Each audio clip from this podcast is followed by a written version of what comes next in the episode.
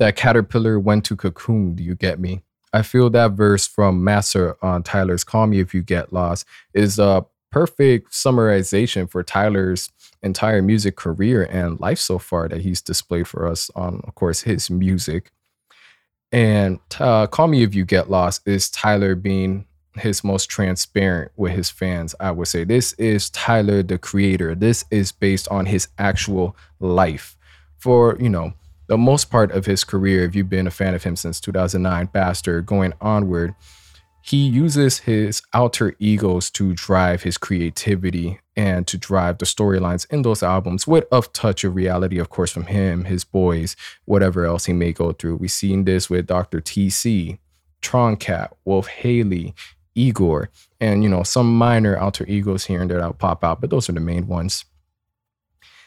And being able to see his transition from that point to where he is now is a big middle finger to the music industry and anybody who doubted him. It's a big fuck you. He's in his lyrical bag, vivid lyricism, luscious productions, and then we get stuff like Lemonhead, for example, distorted 808s with just fucking amazing. Now, I'm not going to sit here and just keep describing the music, but you get the idea behind Call Me If You Get Lost, how it sounds, and the victory lap that he's on. And I feel Massa is um I go to this track, I go back to this track a lot because again, this is a part of the album that is different from the rest. For the most part, track one through six, he's just talking his shit, highlighting how good his life is and everything. And you know, again, proving to everyone that I made it here. Fuck y'all. But Massa takes a bit of a 180, and I could even see it as far as the track list placement, how it's sort of in the middle of the album, not so much where he's depressed. But besides everything that's been going good for him, whether it be his golf brand, millions of dollars, festivals, millions of dollar music career, millions of dollars, Grammys, accomplishments, you get the idea that Tyler the Creator is still going through things as a man, as a boy that blossomed into the man.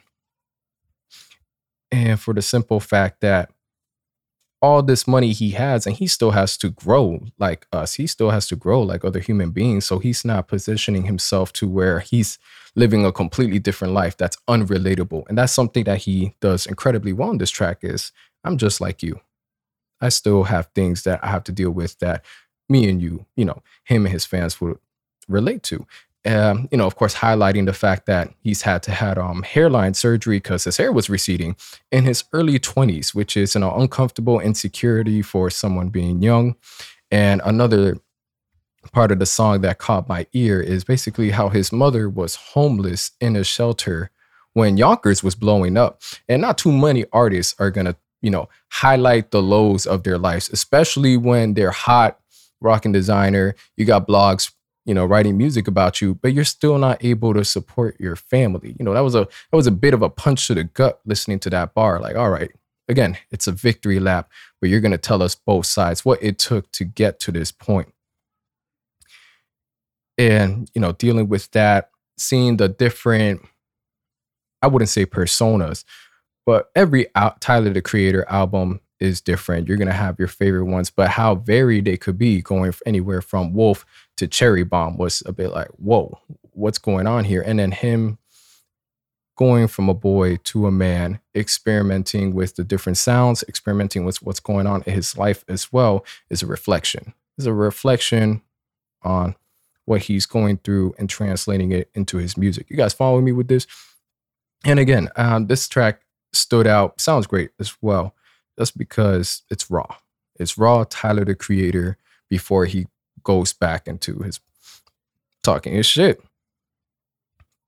And this isn't a track that's based on racism, but of course, the track being called Massa is a callback to slave masters and slaves, slavery in the 1700s of America, so on and so forth. But going through the lyrics, again, there is no racist content. It's mainly about him. So I guess the connect the connection I get from this would being his slave master being the insecurities and obstacles that would be on his way, and Tyler emphasizing the fact that his legs are long enough to go over them and continue to push towards his goal is um, how he does that wordplay. And of course, Tyler the Creator as he continues to progress in life, get to a better position, people close to him doing drugs, him dealing with that fact, seeing the fact, you know, he makes the runny nose comment to emphasize that all these motherfuckers on coke, I can't be chilling with them. I'm definitely in a whole different lane from you guys, regardless that he is a multimillionaire and successful in his young 20s. He is continuously getting mentored by Skateboard P, Pharrell, who else? And that he is still a nerd at heart, loves music, loves everything about it, and has stayed true to who he is to get to this point.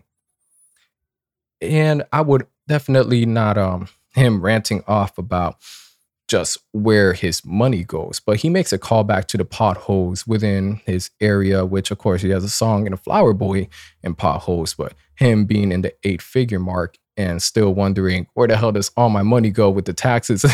I feel you, Tyler. We all paying taxes. I know you're getting taxed more than me, but yeah, we have no fucking idea where this money is going. But we sort of get the uh, um, you know, we know the corruption that goes around here. And now that he's in a in this position that he's worked so hard for, reflecting on, yo, what's going on around me and not just so much about my life anymore, because his family is now good. Everything in his life is now good. And for him to sort of, you know, start having an economic approach to his environment, well, I wouldn't say economic. Yeah, yeah, economic approach to his environment continuously. We see him growing better mentally. Get the idea? I know you catch me on there. And yeah, and then of course the second part of the track, we talk him. We, he talks about loving the Rolls Royce a bit. I don't get the hype behind it. Have I ever been in a Rolls Royce? No. Am I gonna continuously not get it until I'm in one? Probably. That's how it works usually, right? And then him just living sweet, living life. But again, uh, what I wanted to highlight from all the seven minutes that I've been talking about here, but Tyler being able to be in the position that he is, continuously staying relatable, being true about what's going on in his life, the obstacle that he's facing, regardless of how successful he is, and telling you things that, you know, telling us things that we didn't know, such as his mother in the shelter, truly shows how the boy has transitioned or, you know, the cocoon into a man butterfly you get the idea behind that. And also, I just want to talk about the fact that this track is a fucking banger. It's slept on. Like, I get it. We talk about what's your name, Lemonhead, but Massa is severely underappreciated for Tyler, the creator, truly being himself. There we go. This is the gist of the episode. Tyler, the creator, truly being himself on here. No extra alter ego for a, you know, storyline driven point, a musical point. It's just, listen, here's where I am this is what I've had to overcome. This is what I'm dealing with. And I'm going to continue talking my shit. All right. I'm out, y'all.